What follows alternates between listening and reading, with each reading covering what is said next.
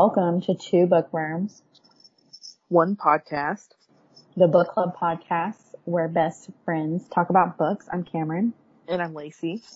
and it is another hot summer day. Yes. Yes. And welcome Actually, back. We got and it was a lot nicer after the rain. yeah. Did it rain over at your house?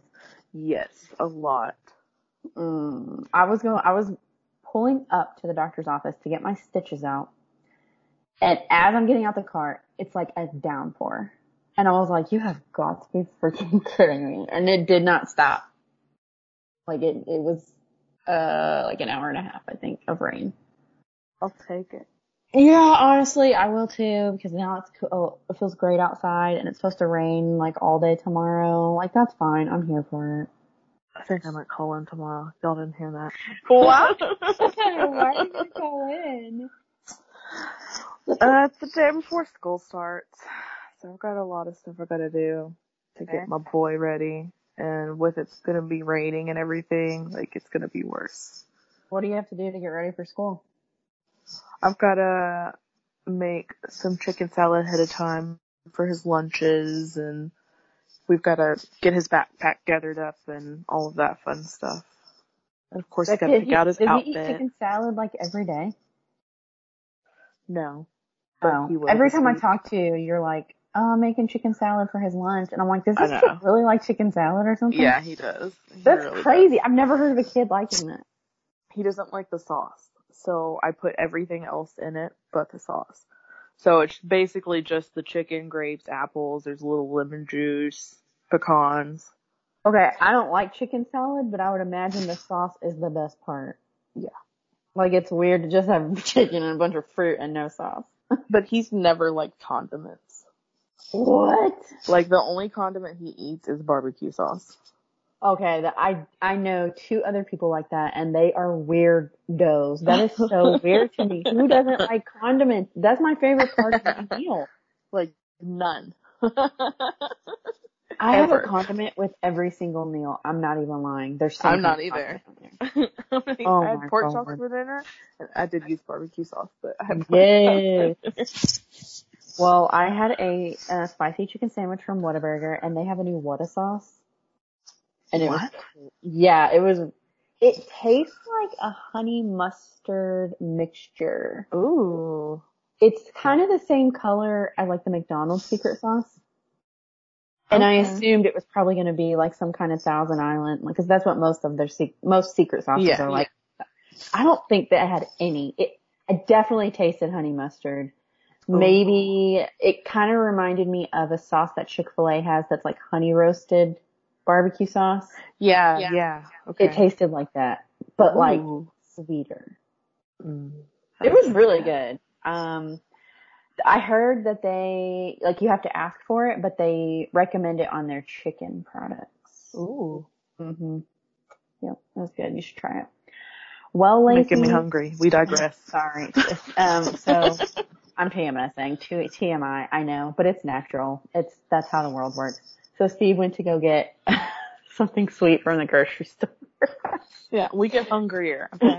Because I've been bitchy all day, and he's like, "Tell me what you need, please." Eat a burger. He's like, "Stop bitching at me, please." Take a taco. Ooh, yeah, sometimes you know during that course you're like, "All right, I want something savory," and then sometimes you're like, "Oh, I need something sweet." and sometimes it's both. Sometimes it's both. It's very true. Well, what is your suck for the week? okay, quick little soapbox. We went to my son's meet the teacher last week. Oh God. Hmm. I respect hmm. Hmm. that it's everybody's choice not to wear a mask. I don't. I decide- think you're an idiot if you don't. I well, I mean, I respect the choice. I don't agree with it. Hmm. but at least like don't force like having our kids be close to each other with no masks when they can't make their own decisions right now. yeah. And when we're still in the red in our state Uh huh. and our cities are fighting our state. Yeah. Um, so they had us packed into the gym right next to each other, didn't require masks. Mm. And then we had to walk our child's schedule and sit in each classroom for five minutes with no social distancing. Mm. Nobody was disinfecting anything. Nothing like that. So it made me very nervous. Um, yeah. and this isn't even the start of school. And to give our listeners, if you're not from the area, um, we're having a horrible surge in COVID. We have no ICU beds for pediatric or adult care in the city that we live in. We're averaging about a thousand new cases a day because people in Texas um, think it's impeding on their freedom to have to wear a mask and get a vac- get a vaccine. That's fine. You don't have to get the vaccine. Like, but like my doctor told me the other day, either get a vaccine or wear a mask. You have Yeah. a choice, but you Either must or. choose one. And if you don't want to wear a mask, stay the fuck at home, please. Or because the rest of us are trying to live our lives. These kids need to be back in school. It's Right. a freaking nightmare. If you're not gonna wear a mask, if you're not gonna get Uh-oh. vaccinated, at least stay six feet away from me and my Lacey. family. And we're back. One But of yeah. Well, okay, so you were talking about your stuff. Sorry. yeah, yeah. If you're not gonna wear a mask, if you're not gonna have the vaccine, at least stay your social six feet distancing away Mhm. and disinfect everything after you Mhm. leave. Um, but so my stepdad's brother-in-law died this morning from COVID and he was not vaccinated because, um, political reasons.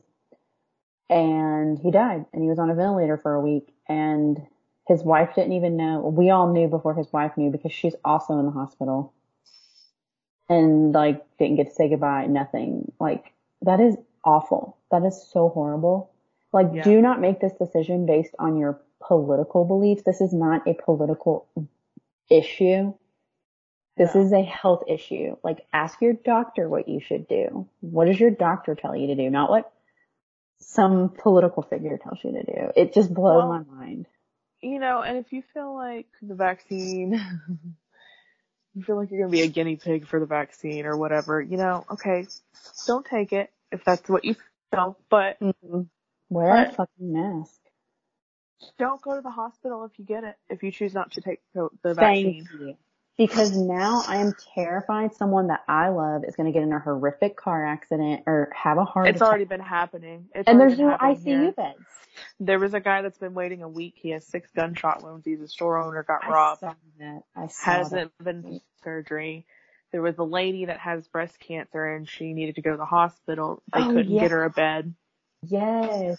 And my sister said one of her friends' dads had a heart attack and there's like a big heart hospital in Dallas, Baylor, and they're like, sorry, we don't have any beds. Like, um, okay, he's having a heart attack. What are we Yeah. supposed to do? And Like, people is are sending, ridiculous. yeah, people are sending everybody to other states. I think Louisiana was sending people here, but there's no, there's nothing left here. So Like, if you don't trust a doctor to prevent you from getting it, why do you trust them to treat you after you get it? Get the fuck out of here. Ugh, I'm so over it. Like, everything that's going on, and then, you know, everything that's going on in Afghanistan, I'm just like, why do I want to bring a child into this? I just don't, like, it's insane. I don't want my kid to be pissed at me. I'm pissed at my parents for bringing me into this shit. I could have been floating around up in heaven having a good damn time, and now I'm down here with these idiots that won't wear a fucking mask because of the Declaration of Independence or some stupid bullshit. It's crazy. I just can't believe this is our reality. I know it's crazy. And we say this every week, but it's it's getting Yeah. worse here. It's getting like worse. it's, we look so bad right now compared to other countries. Listen, I got news for you. That is nothing new. We've been looking bad. Yeah, no, but this further proves it. All right. Well, my suck for the week. We'll get off of our uh, COVID soapbox. Um, my suck for the week. You don't even know this. I haven't even told you this. Is I sold my car. What? Oh, I know, I know, I know. Okay. So, because of COVID, there's a chip shortage for new cars. Um, because apparently the majority, like everyone knows cars are like completely computerized now.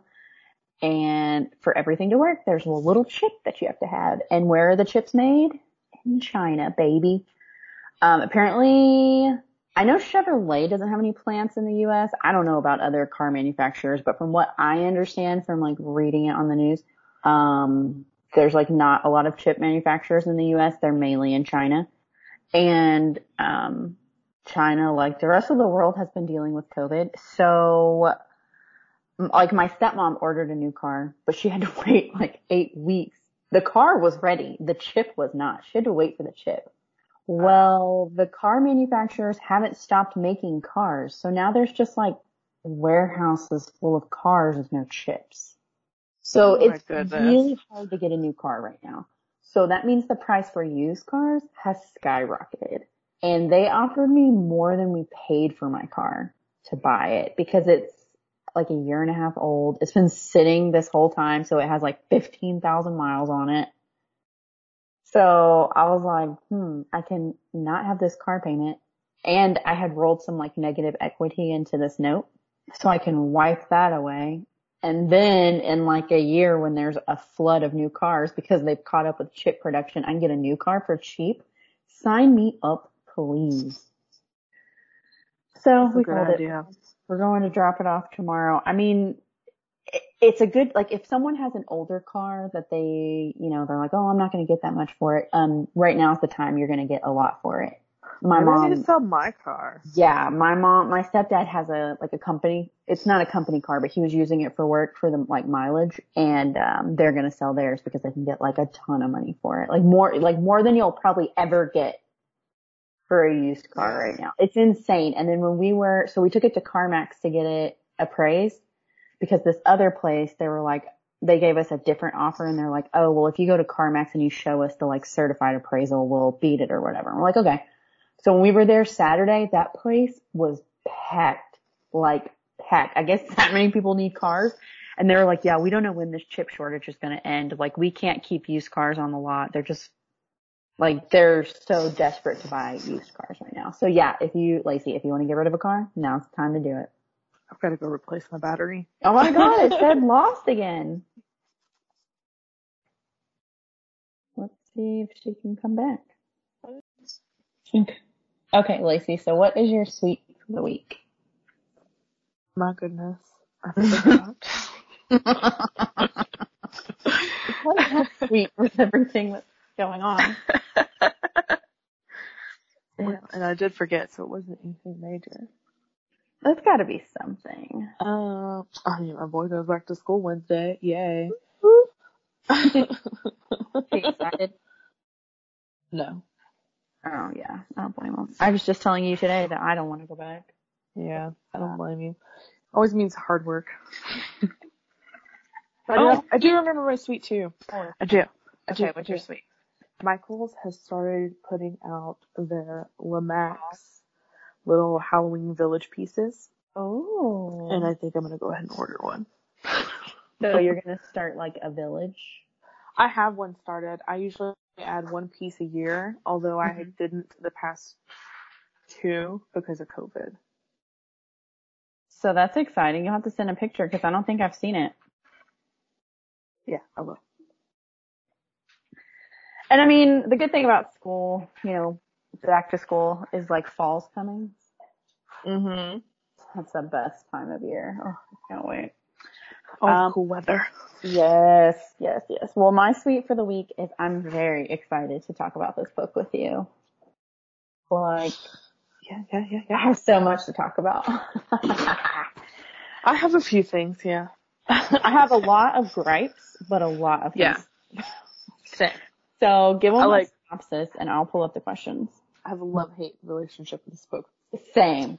Same. So, same, same. this woman named Charlie is a college student and her best friend slash roommate Maddie gets murdered by this serial killer that's been going around campus for like four years. The campus killer. Yeah. And she decides that she can't be there anymore, so she posts this flyer on the campus board, because this is like early 90s, okay? Mm-hmm. So she posts this flyer on the campus board that she needs a ride and she'll pay for gas or whatever. So this man comes up and sees it as she's posting it and they get to talking and he's like, well, hey, I'll drive you because it's on the way. And she's like, okay. And along the way, things Shit become a little sinister and Charlie can't decide if this man named Josh, who she's in the car with, is the campus killer or not. Yep. So we'll start from there. synopsis. Um, so I will say, apparently this ride board thing in the 90s was common. Um, you know, they don't have texting. All they have is like the landline phones. Cause I actually read another book uh, like a month ago and it was, a, and that it was like a, but it was a rom-com and it, that was their meet cute was they met at the ride board cause she needed a ride and he was going to the same place. So apparently that's like a thing. Um, but you're thinking like at college, okay, well if you don't directly know that person, maybe someone else knows that person Mhm. and you can be like, hey, are they like okay? But this dude, like she even says, he looked older and he didn't look like a student, but then he's like, oh, I work here at the college. And she's like, okay, well then that's probably okay. Rule number one. Do not get in a car with a man that you do not know or someone Even else does not know. Don't get in a Don't car with anybody that you don't know. do it ever. Well, I say that, but then like Uber's fucking popular. But people are getting murdered because they're getting into what they think is their Uber and it's not their Uber. It's just some random car and they're getting murdered. Have you heard about this? no. Yeah, that I know of two times that this has happened in like the past year. Wow. Like like they were drunk and they thought they were getting in their Uber and it wasn't. It takes, but it gives you the license plate. It takes Exactly. like two seconds. Even if you're drunk. Plate, check the make and model. Always ask, oh, are you? And don't say their name because then they'll be like, yeah, I'm so and so. It'll be like, make them say their name because it tells you their name on the Uber app. Come on, guys. Crazy. I will say, Charlie was young. She was a college student and we all do dumb shit when we're young. But we'll, we'll get into it. Okay. First question. What was your favorite part of the book? So I liked the inclusion of like the soundtrack vibes Yes. of Nirvana and all like the 90s Mhm. and also the little horror sprinkled Mhm. here and there about Alfred Hitchcock and Dario Mhm. Argento. I bet you did love that. I did. Uh, my favorite part was it's the 90s. Um, I love the 90s, so nostalgic. It makes you feel And- like it. Yes, and it just takes you back to this like amazing time. Oh god, the 90s. I wish it was still the 90s. The 90s were so great. Um, Even though we were like two. well, in 99 we were like 11, so those are the days. Um, I also loved how it included true crime. Yeah. I was really into that. You know, there's a serial killer and Yeah. oh, oh, oh, loved it. And I, and I knew you would love the horror stuff. I was like, I bet Lacey's living for this. What was your least favorite part of the book?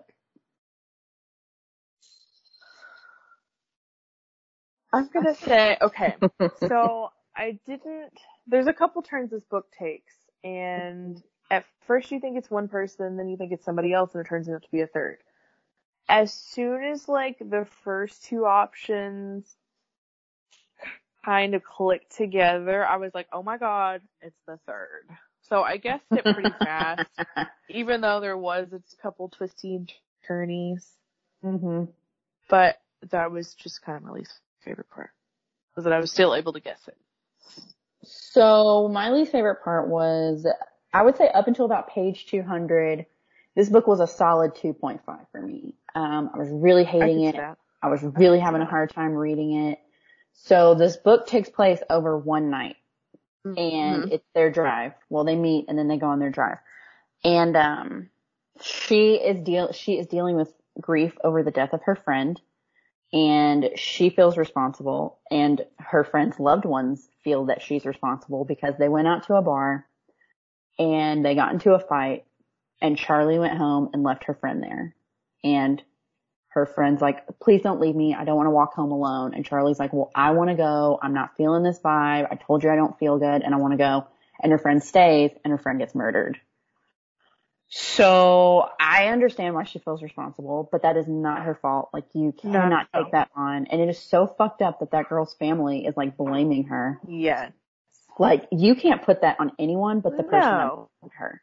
That Well, is she, bullshit. I mean, I know they had a fight, but she still, Maddie still could have chosen to go home with Charlie and Yeah. She's like, no. I'm staying. Exactly. And then as she's leaving, she sees a guy walk up to her and she can't recall any details about this man. And Maddie's family is like, that's probably the guy that killed her and you can't even remember anything. Like you're lying. She's like, I literally can't. So through the course of this book, we find out that Charlie has this condition that she's had where she, quote, sees movies in her mind. I think that was probably one of my least favorite parts too, was because like, what the fuck does that mean? Is she hallucinating? What is this condition? Sort of. she has a very hard time telling reality from the movie in her mind. So like, bro. Okay, but this, this an is kind of one thing that I liked because Riley Sager makes you see it when you're reading it. So I like do there'll be that, yeah. scenes where they're talking in the car and then all of a sudden like she goes within her own mind and has this little Mhm. daydream where she dreams up the scene that doesn't happen.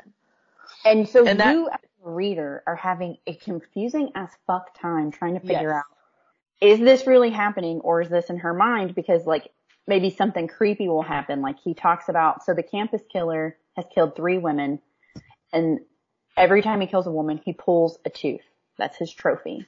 But the police have not released that information. Charlie knows because she was the first person the cops came to when they found the body and said, Hey, was she missing a tooth? And she said no.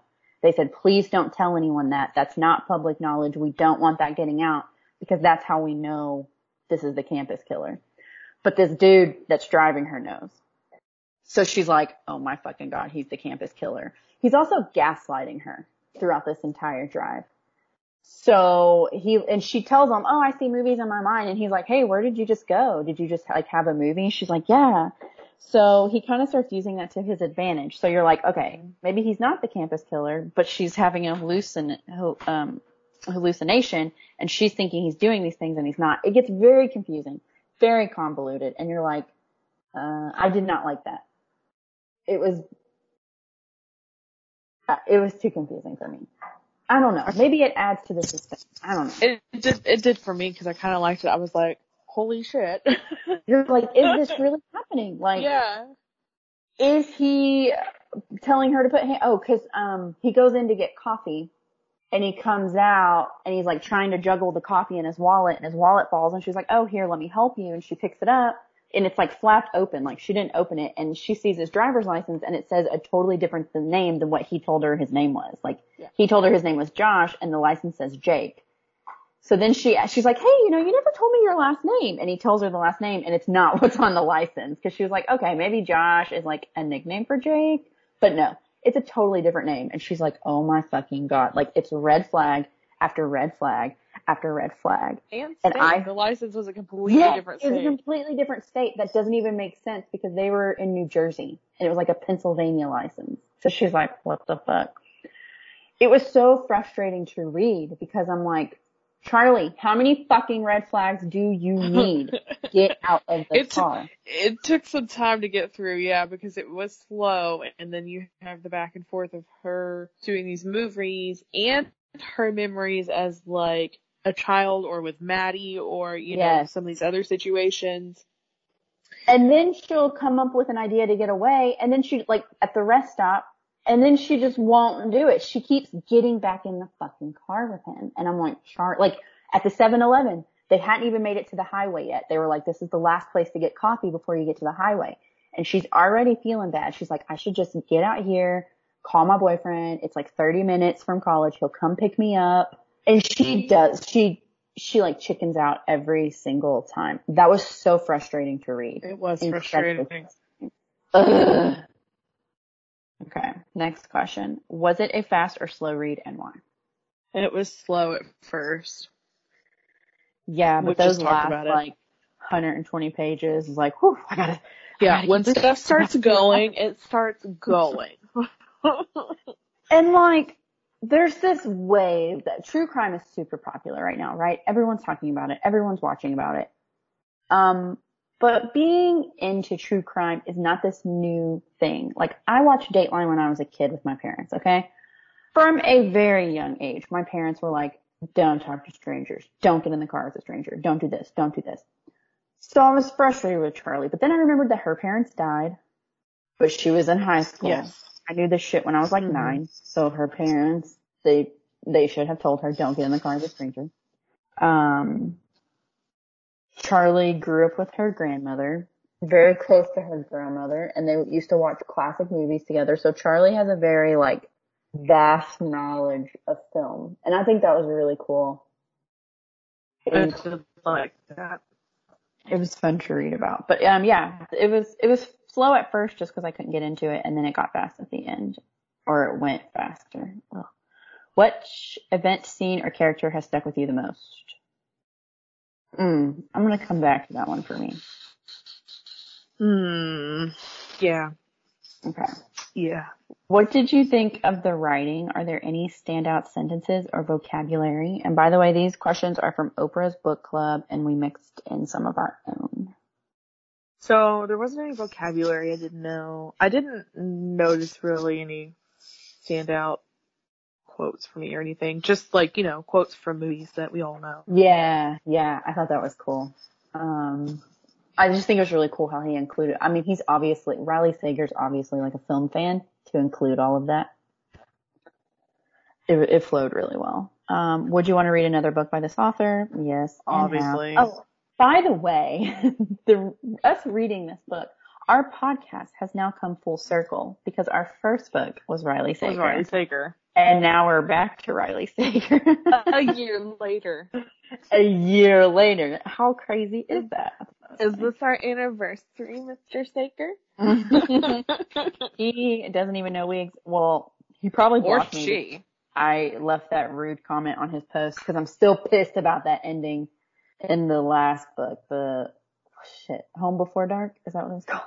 Yes. I'm still pissed about that. Ugh. Okay. Uh, did reading the book impact your mood in any way? How and where? Uh, yeah, because um, we've already talked about it. We were frustrated when she didn't Yeah. get out of the damn car. Yeah. I mean, it, it's it turns into maybe a good thing. don't Maybe. Don't even get me started on this shit.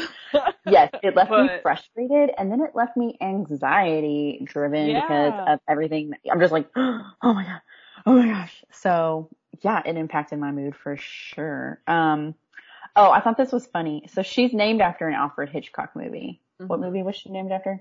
Oh, I don't remember. I So down. fun, fun fact. Oh, cause she's, her name is Charlie, but she's named after a girl, Charlie, in the Alfred Hitchcock movie. Um, but fun fact, my sister's named after a Tom Cruise movie. And no, I did not name her. My mom named her. so my sister's name is Jordan. And there's a, a little movie called Cocktail with Tom Cruise. And the girl's name is Jordan. And that's where my mom got that name from. It sounds like something I would have picked out right because I love Tom Cruise. yeah. But it wasn't me. It was my mom. Love must I be was- inherited. I wish I was named after a Tom Cruise movie. that would be so cool. Um, another fun fact, Cruise is on my short list for baby names if I can talk Steve to it. He's shaking his head no. Uh, listen, you gotta pick between Resand or Cruise. You pick. Reese and Cruise. He said, no. he said neither. So That's my condition. I'm not having a kid unless I can name it one of those two names. Well, then I guess we're not having kids.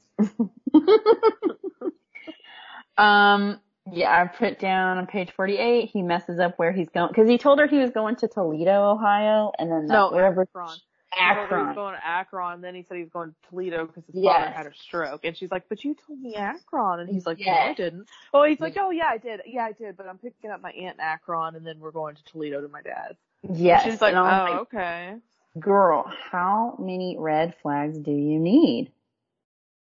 Like if you mess up where you're going, I mean, he tries to play it off really smooth, but no, that wouldn't, that wouldn't, um, I would not fall for that. I'd be like, hmm, interesting. But he did say his dad had a stroke, so maybe he's like, you know, frantic or whatever, you know. Well, and Char- Charlie's also in a vulnerable place, hmm and she's not. I mean, not necessarily mentally hundred percent sound right now. hmm and Josh just plays off of it really well, as I might Yeah. add. Like he thinks of everything. Like there's this one scene where they're playing 21 questions when he reveals Mhm. about the tooth information. Yes. And Yes. like, like to kind of reset her because he's like, oh shit, maybe I messed up. He restarts the song they were Uh-huh. listening to, Uh-huh. and then is like, hey Charlie, Charlie, Charlie, hey, what happened? Where did you go? and And she's she like, like, oh, I did it again. and he's like, yeah. And she's like, we didn't play 21 questions, and he's like, like, no, we never played that. Let's talk about that for a minute because um the game they were playing 20 questions and the 20 questions I played are are very different. Is Yeah. that what you thought 20 questions was? No, 20 So questions in is like where you back and forth 20 questions about each other. Yes. Yes. So in the book, it's one person thinks of an object or something, and then the other person gets 20 questions to try to guess what it is. And his object was a tooth. And she's like, oh my God, that's why he's the campus killer. Because only the campus killer would think of a tooth because only he knows that. But the 20 questions that we play is like, you know, you're flirting on the phone and you're like, oh, you want to play 20 questions? Like, okay, what's your favorite color? Like, do you like me? Am I cute? Like, okay. I'm glad that you are saying yes because I was like, well, maybe I've had it Yeah. wrong. No, like the game they play, I don't remember what we used to call it, but it was not 20 questions. Maybe it was a question game. I don't know. Mm, mm, mm. Well, what surprised you most about the book?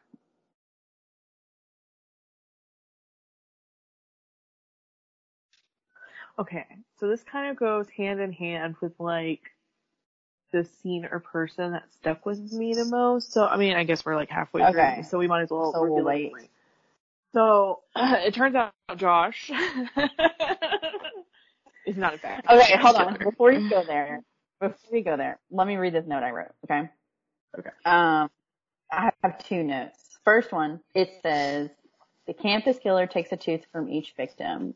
Um, that got me thinking of like serial killers because they all have like this different thing. So like, who is your favorite serial kill- serial killer? Mine? Yeah. Ooh. I know it's not I'd have to like super into it, but I'd, I'd have to throw it back to probably Ed Gein, okay. like old school. Probably because Okay. it relates to Leatherface a lot. Yeah, yeah, Is that what that movie was based off of? yeah. His, his char- the Leatherface character was inspired by. Really? hmm Okay, maybe I'm.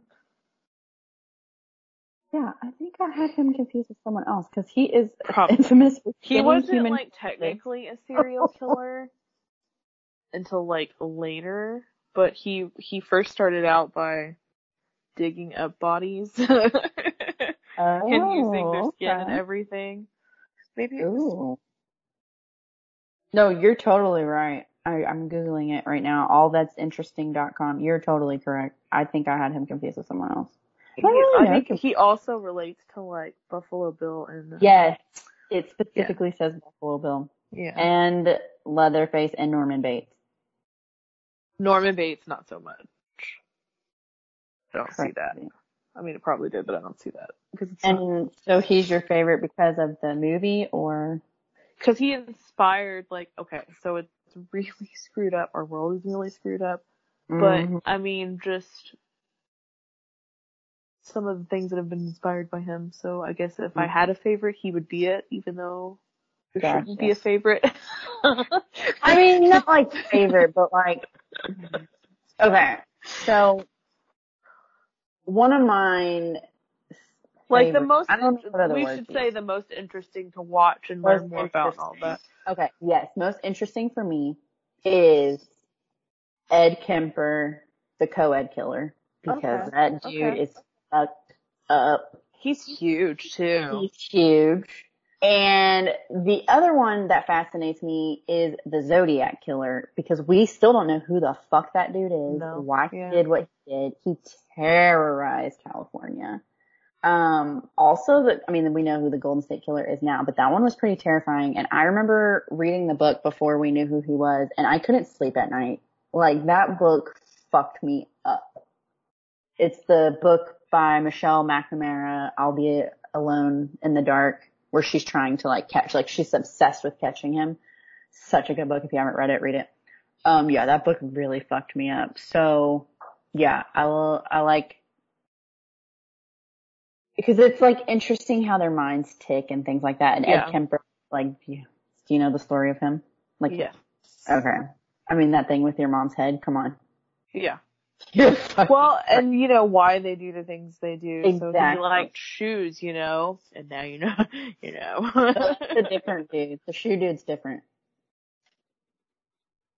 no. Yeah. I don't remember his name, but he's also on Mindhunter.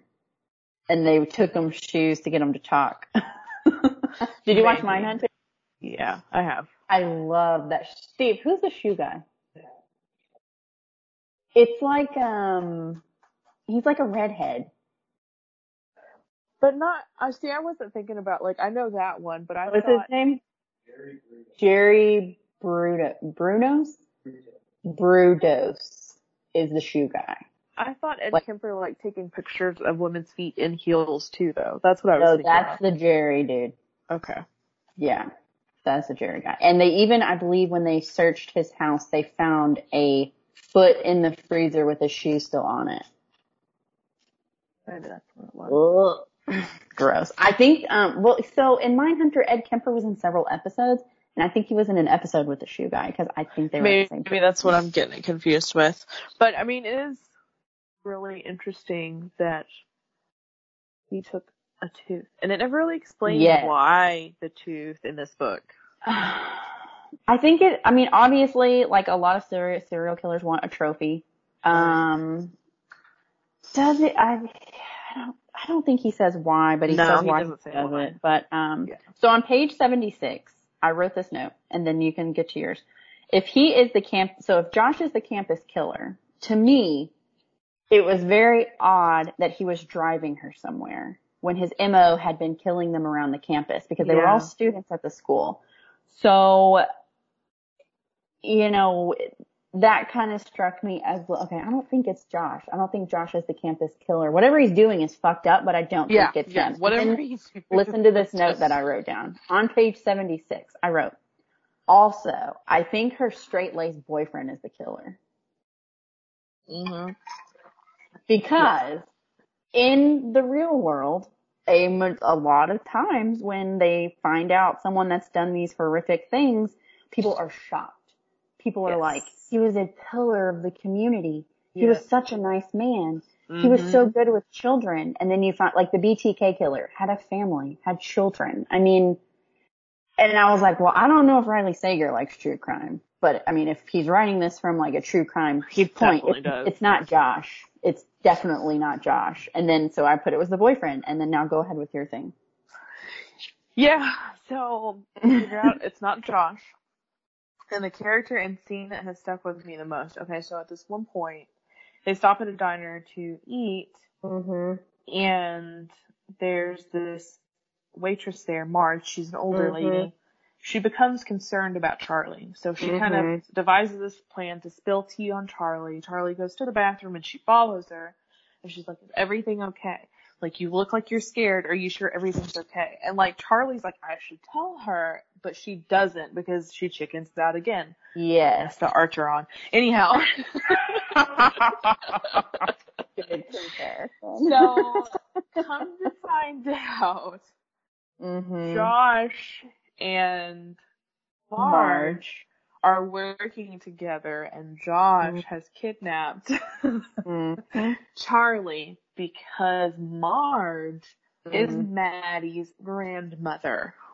And she paid Josh, so Josh is a bounty hunter, real name Jake Collins, like the license said, and he has been paid $20,000, half up front, half upon delivery, to bring her to Marge because Marge said, I just want to talk to her because she saw Maddie's killer and I'm going to get the information out of her. Even though the police have tried, even though a therapist has tried, even though Charlie's been put on medication. Marge is like, no, I'm gonna be the one to do it. And you know what? I just found out I have terminal cancer and I'm gonna die soon. So I'm going balls to the wall and I'm gonna figure this shit out because I want to know who killed Maddie before I die. I get her intentions, even though they were Mhm. horrible.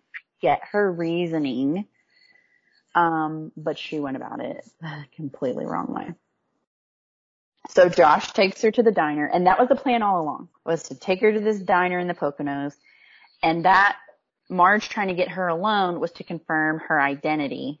So Josh was like, hey, it's really not working out. I think I should just leave you here at this diner, and then you like call someone to come pick you up. And she's like, no, you can't leave me. So she's like, I think you're the campus killer. So I'm gonna get back in the car with you, and I'm gonna kill you so you can't kill anyone else. And like in the bathroom, she has this like come to Jesus moment. And she's like, I'm gonna put a stop to this. So she like takes the steak knife. Oh, and by the way, she's also called Josh, or excuse me, her boyfriend, Robbie. And gave, they had a code word for something went bad and she gives him the code. He's like, haha, very funny. And she's like, no, I'm serious. And he's like, oh my God, where are you? So she tells him like the name of the diner they're at, off this exit, and he calls the local police and a cop comes to the diner like, okay, Charlie, this is your chance.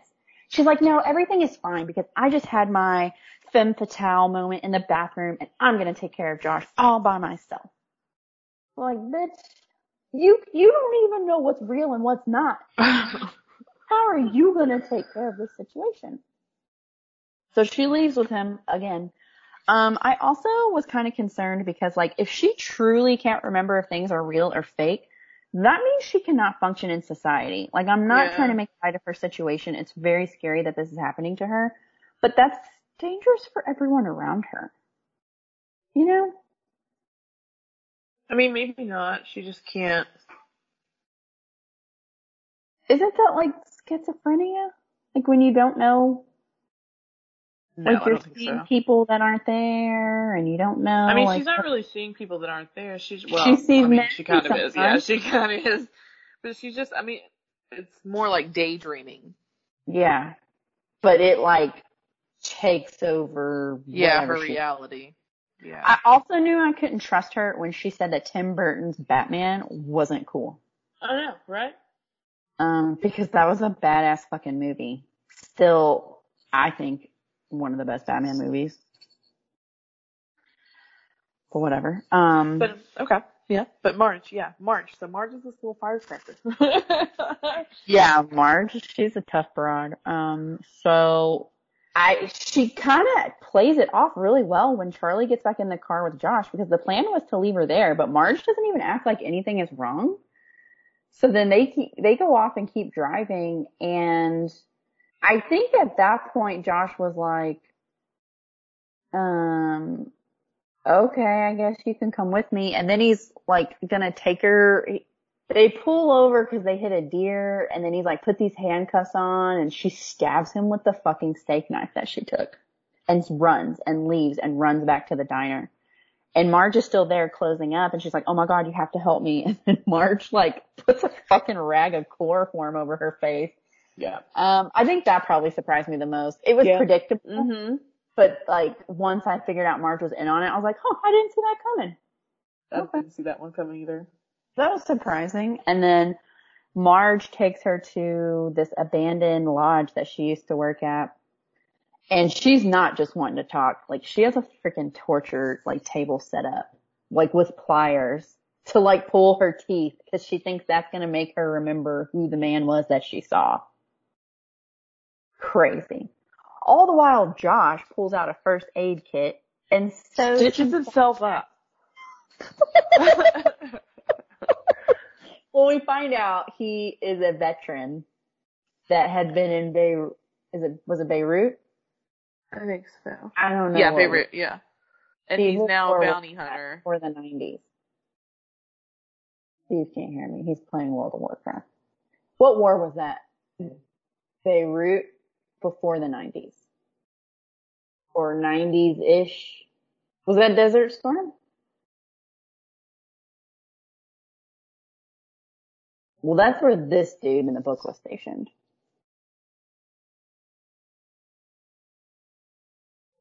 Lebanon. Oh, it did say Lebanon in the book, didn't it? But it, I think it did mention Lebanon too, or a Lebanese army or something. Okay, well I didn't know that until you just told me. He's like, that's what Beirut is, is in Lebanon, Cameron. I was like, okay, well I didn't, We can't all be geniuses, okay? I didn't know that. Um, right. well, we you're a producer, so you can tell us. She said, this is why you're our producer, so you can tell us. So I would imagine that was the war he was in. If he's talking, cause he was talking about sewing people up, like on the battlefield, and I think he took a couple gunshots in the war or whatever, so he's a badass dude, because I don't know that I could have done that. Yeah, no. no. And then he dry, and then he's like, I have to go save Charlie. it gets so confusing because you're like, dude, I think he says he got a bad vibe for Marge or something. And he No, wanted he to make sure she was okay. Or yeah, I, I think after he got to know her, he started feeling bad because he like there, she really is a special girl. He liked her. And yeah, he liked liked talking to her. her. And he liked, and he said, it's really hard to talk to someone and I feel like I can talk to you. So he's like, all right, well, I'm going to go save Charlie. And you're just like, okay. So he goes up to the, how did he know they were at the lodge? Did she tell him that? Marge? No, he- he went to the diner oh, and Marge's car pulled off and then he sees Robbie follow the car and then he follows behind Robbie.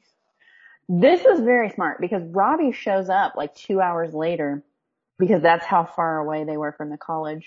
Um, and Marge, Marge has Charlie like tied to a chair and she's like, if you scream, I'll shoot him. And so Josh is like, hey, I'm looking for a girl. She's like, oh yeah, I saw her, but they left. Everything's fine. And he's like, okay. So he goes back outside and Marge goes back in, but he takes a tire iron and busts out her tail light so he can follow her. I'm like, that is fucking smart. Yeah. So then he goes and like hides his car in the woods and Marge brings out Charlie and they get and Charlie notes, wow, there's red glass everywhere. That's really weird.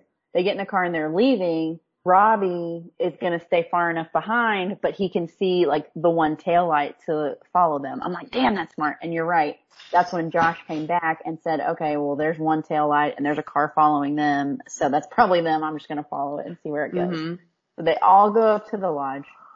They're all trying to save Charlie because she takes her in there and she's trying to pull her tooth. And, um, Marge is terminally ill and says, she, you know, she's like very skinny because she's dying. And I'm just going to tell you right now, as someone that worked in the dental field for 10 years, she would not have the strength to pull that tooth. She doesn't she- she's not successful, but she wouldn't like that's not possible, especially on a healthy twenty year old girl. That I don't probably even think she would have been strong enough to haul Charlie around the way she does. Exactly. But That's a but point. then again, she's not on chemo, so I don't know. You know. yeah, yeah. And she also drugged Charlie, so Charlie's kind of like walking on her own, but like groggy or whatever with the chloroform. Also, where did Marge get the chloroform? Because she have to have a medical license for that. Who knows? Who knows? Mm. Mm. Questions that need answering. Um, and, like we just abandoned our question. Well, I think it's because we need to get to the end. Because the next question is, how did your opinion of the book change when you reach the ending? So, Marge is trying to pull Charlie's tooth.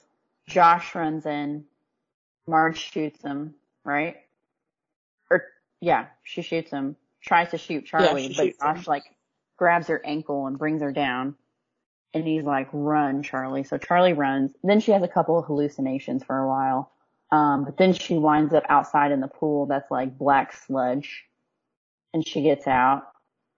Oh, but when Marge shot them, she accidentally knocked over a kerosene lamp. So now the wooden lodge is like up in flames, right? Am I remembering that right? Yeah, yeah. And then she runs into Robbie out there and she's like, we gotta go find Josh. And he's like, the dude that you thought was it gonna kill you? And she's like, yeah, no, he's not, he's innocent. We have to, he came to rescue me. We have to go save him. And then they run into Marge and Marge shoots Robbie, but it's just like a graze. And then Charlie throws the gun in the pool and she's like, Maddie wouldn't want us fighting like this. I told you I don't remember. I'm very sorry. Da da da. So her and Robbie go to leave. Okay, you take over. So for whatever reason, Robbie, I mean, Robbie just gets grazed in the shoulder, you know, and he's like, but I can't drive. So you Mhm. have to. And she has like no license anymore. She doesn't drive because her parents got killed in a car wreck. Mm-hmm. And as they're like making their little getaway through this drive back out of this cabin place, she finally remembers who she saw with Maddie.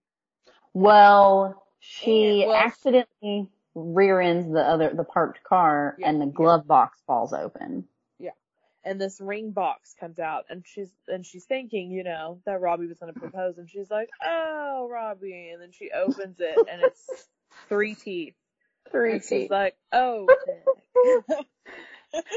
And then that's when it comes back to her and she's like, Oh my god, it was you that I saw. And she's Yeah. like, Did you know that I saw you? And he's like, No, I, he's like, I didn't at first, but then I knew that like you thought it was like a movie or something. And she's like, Are you gonna kill me now? And he's like, Yeah, probably. Like, Yeah, now I have to because you know. She's like, Why'd you kill my best friend? And he's like, I hated her. Oh, yeah, so he loud. fucking Yeah, and he even says that at the beginning of the book, like, you were just her audience. Like, she wasn't your friend. She just wanted to perform for you. And he tells her that the first night he met Charlie, he wanted to kill her.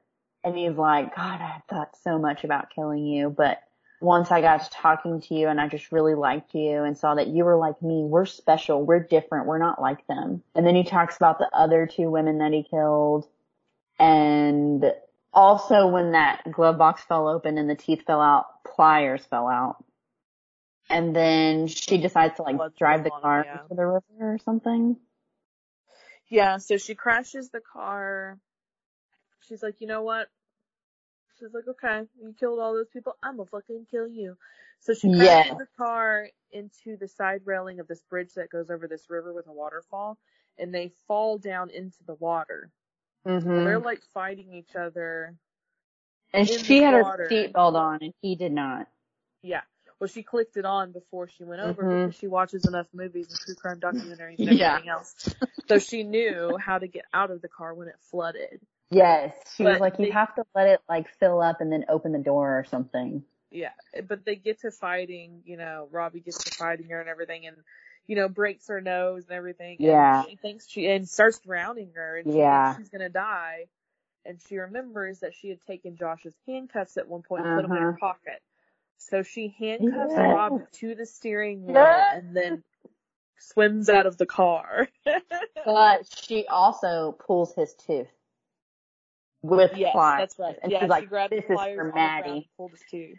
And you're like, oh, okay. I'm just gonna say, in real life, no, she probably could not have done that. And I'm sorry. I've seen Dennis pull many teeth, and I don't know that that would be possible. I don't know that she has the strength. Work. Yeah, with pliers. I mean, you, there's other things you have to do to a tooth before you can just yank it out. Like you gotta loosen up the bone a little bit. Um, so after she pulls this tooth, he obviously dies and it kind of stops there and then it goes to the hospital. She's being treated there. Marge is being treated there. Josh is being treated there because Marge did pull Josh out of the fire.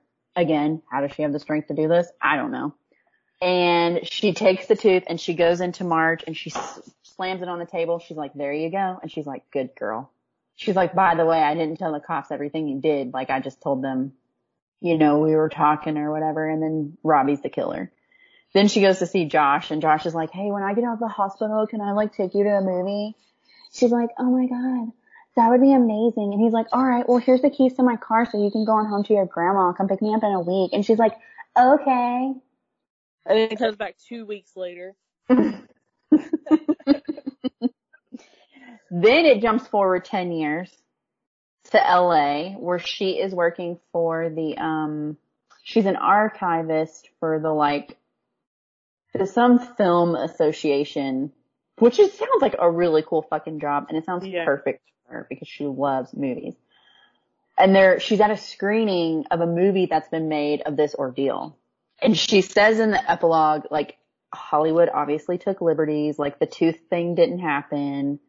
Um, the lodge wasn't as nice as it was in the movie. There was something else.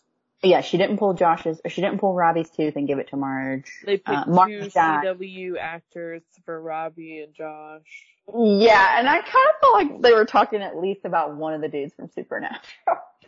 Probably. And in real life, Marge died in the fire. She did not make it out, like in the movie that you've been reading this whole time. So then she leaves the movie screening. Oh, also in the hospital, in before the epilogue, Josh tells her, "Yeah, I don't think I'm going to be a bounty hunter anymore. Um, I think just I'm just kinda going like to move to Hollywood. Yeah, I like driving. I'm going to move to Hollywood and drive celebrities." So fast forward 10 years, she's leaving her movie screening and a black town car picks her up and it's a guy and he's like, Hey, how was the movie? She's like, it was good. And then it's like she holds her husband's hand and he's like, Oh yeah, I got to drive Sharon Stone to the airport today. Um, so she married Josh, her kidnapper.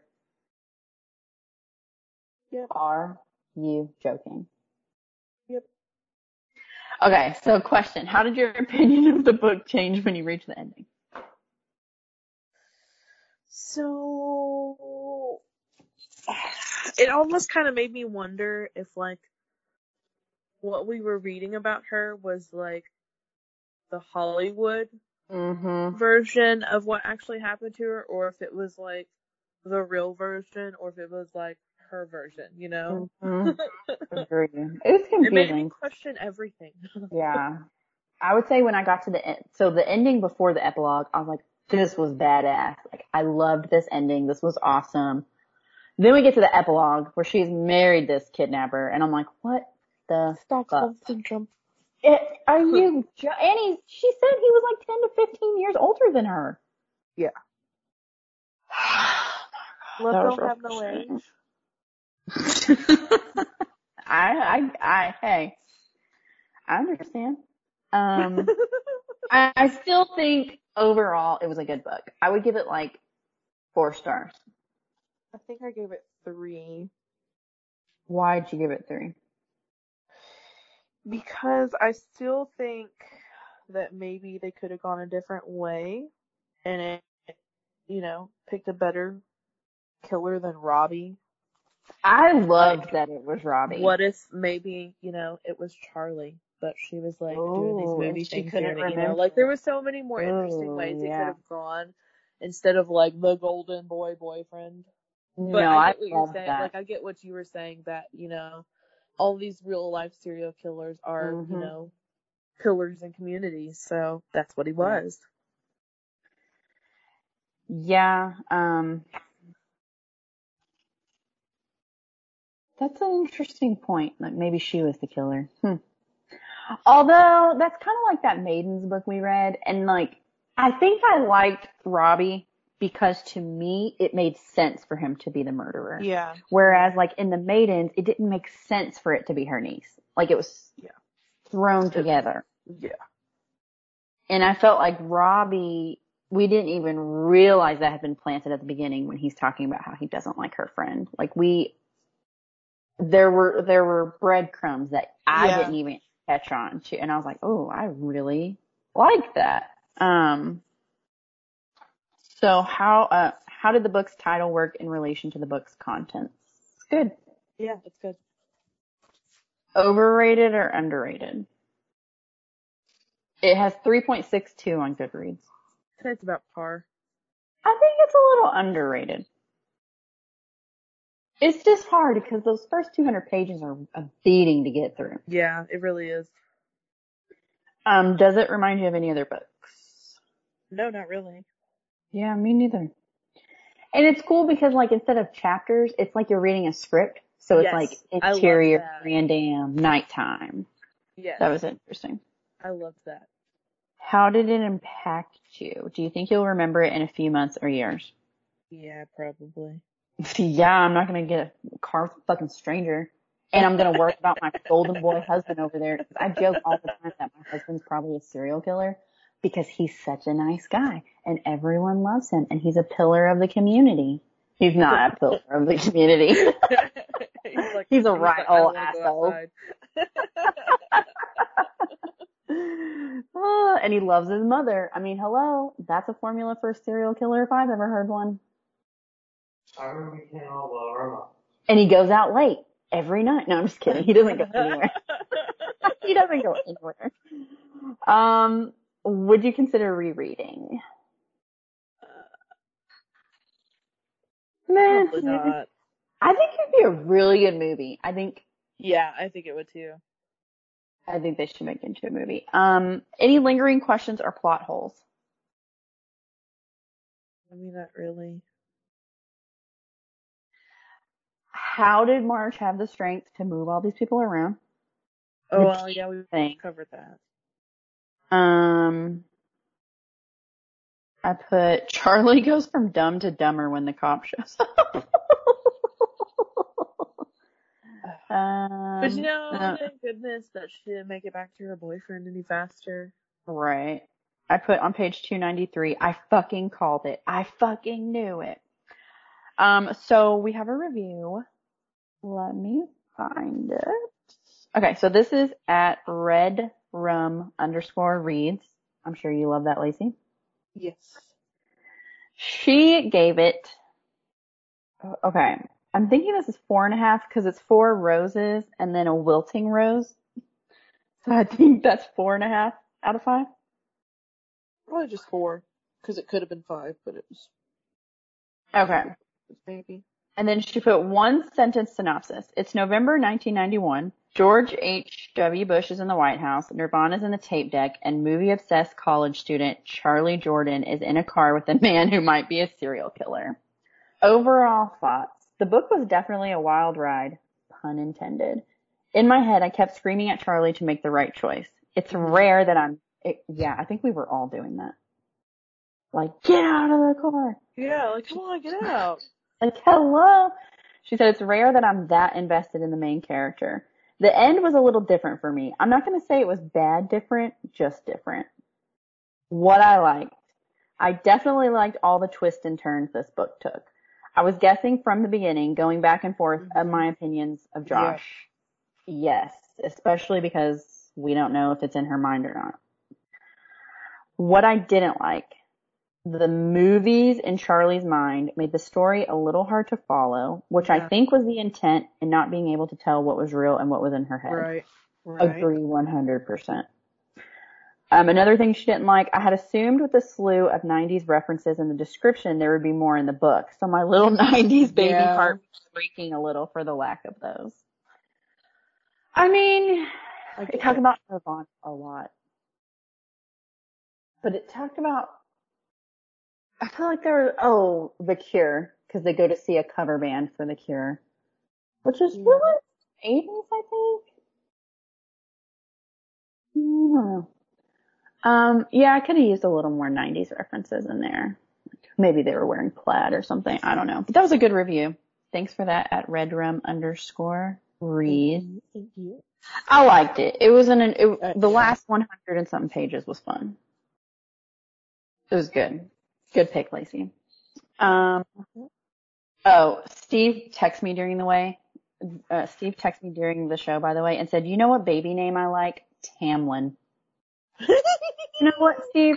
Fuck you. Tamlin ain't shit, and I'm not doing that to a kid. it's bad enough that we're bringing a kid into this bullshit world, and I'm not going to give him a giving him a bullshit name like Tamlin. he said it's a biblical name. Is it really? I was like, there's a Tamlin in the Bible. you really had me going. You know, I ain't read the Bible. I read every other book, but I ain't read the Bible. Maybe we could release like a modern day Bible where it's like in English that I can read. Cause I won't even read like some of this other shit me and Lacey talk about. So I'm definitely not going to read the Bible. Like, oh, he said there is a Bible like that where it's like modern day or whatever. Mm, I'll look into it. Um, fucked up. That's funny. No, we're not naming our kid Tamlin. I'm also not pregnant. Um, you know, we're just like old, so we're talking about like, mm, should we have kids? Mm, maybe not. Mm. Lacey, if you had to do it over again, would you have a kid? it's a trick question. would you have another kid? A Now? second? Yes, Fuck right no. now. No. But you're you're younger than I am. yeah, but I also have a kid. Okay. Well, that tells me everything I need to know. One is enough. She said one is enough, and fuck no, she's not having another kid. what I if mean, you like, probably definitely change if I find somebody, but you know. like, who's your dream guy? Uh, I don't really have one. Okay, who's your dream guy, like, right now? Like, celeb crush. I mean, all of them that are hot. Okay, but like, I don't have a favorite. okay, let's say Nick Carter was like, hey, Lacey, I want to knock you up.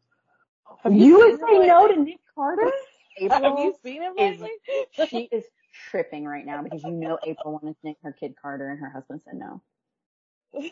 I have seen Nick lately. He is even more handsome. Men get better with age, and I think Nick is even more handsome than he was when he was younger. Maybe I've seen some outdated pictures, but He was on The Masked Singer like two seasons ago. He did great, and I knew it was him. I knew the high notes. I was like, that's Nick. I can't believe you wouldn't have a baby with Nick Carter, Lacey. Um, okay, what's some other dude you like? It's hard because you're not as forthcoming with your crushes as I am. It's because I don't have them. um, did, would you cast for this Survive the Night? Did you cast anyone? I didn't because it wasn't really like overly Just descriptive with anybody. Yeah. It just gave you like a vague idea, and I think that was probably part of the intent as well Mhm. because it was you know script like. yeah, I like So they that. just wanted you to fill in whoever you wanted, and I, Yeah. I just didn't do it. I think Florence Pugh would be a really good Charlie. I'm also crushing on her right now because I think she's just so freaking adorable. She is in Black Widow. What else is she in? She's in that Midsummer. You've probably seen that because it's like a horror Yeah. movie. That's She's a her. blonde. Yes. Okay. The little short blonde with green eyes. She's Okay. plucky. Like Josh says. She's plucky. Um, Josh has got to be older because he's 10 to 15 years older than her. So Yeah. Yeah. I just keep going back to Sebastian Stan because he's my current crush right now and I think he would kill it. No pun intended. you need a good Robbie though. He's like golden boy. Mm-hmm. He was a swimmer. He was muscly, super smart. Probably one of those Netflix boys that's going around right now. Yeah. Yeah, that's a good, yeah. Plenty to choose from. and then Marge. You know who could really kill Marge is, um, that chick that's in like every season of American Horror Story. Jessica Lange. Oh, Jessica Lange. Okay. She would kill, like she would be a fantastic Yeah. She's got that intensity of Marge. Fabulous. Um, so that's Survive the Night. Um, next week is Cameron's pick, and we are reading We Were Never Here by Andrea Bartz. So this was just picked as a Reese's Book Club pick, and I'm not trying to like be down on Reese's Book Club. Her book club's great. Her books are kind of hit or miss. They're either really good or they're not. And so I like I had already decided I wanted to read this when I found out that she had picked it, which is, I mean, it's great because these authors get like exposure, right? hmm But then I don't want people to be like, oh, they're just picking all the books that Reese picks. No, they just happen to be like popular books. And I'm going to be 100% honest with you and tell you that I picked this book because of the cover because it's so freaking pretty. But apparently the inside of the book is not. It's like a thriller book. Thriller, horror, suspense. It seems to be our going trend right now is I know. suspense. We're really into that right now. I mean, they make really good books, right? They do. So we're reading that one week from today. We're going to talk about We Were Never Here. It's pretty. Go ahead and buy your copy and read along with us. Send us your reviews, thoughts, questions, Comments, whatever. concerns, suggestions. Two Yep. bookworm podcast gmail.com. Or on Instagram at two bookworms, one podcast. It's the number two and the number one. I don't think I've ever said that before. No, you haven't. Probably would have been good information to give them a year ago. Um, let me see. Do I have any other things to talk about? Nope. That's it. Do you have anything? Nope. We'll see you next week. Bye guys. Bye guys. Little, say bye.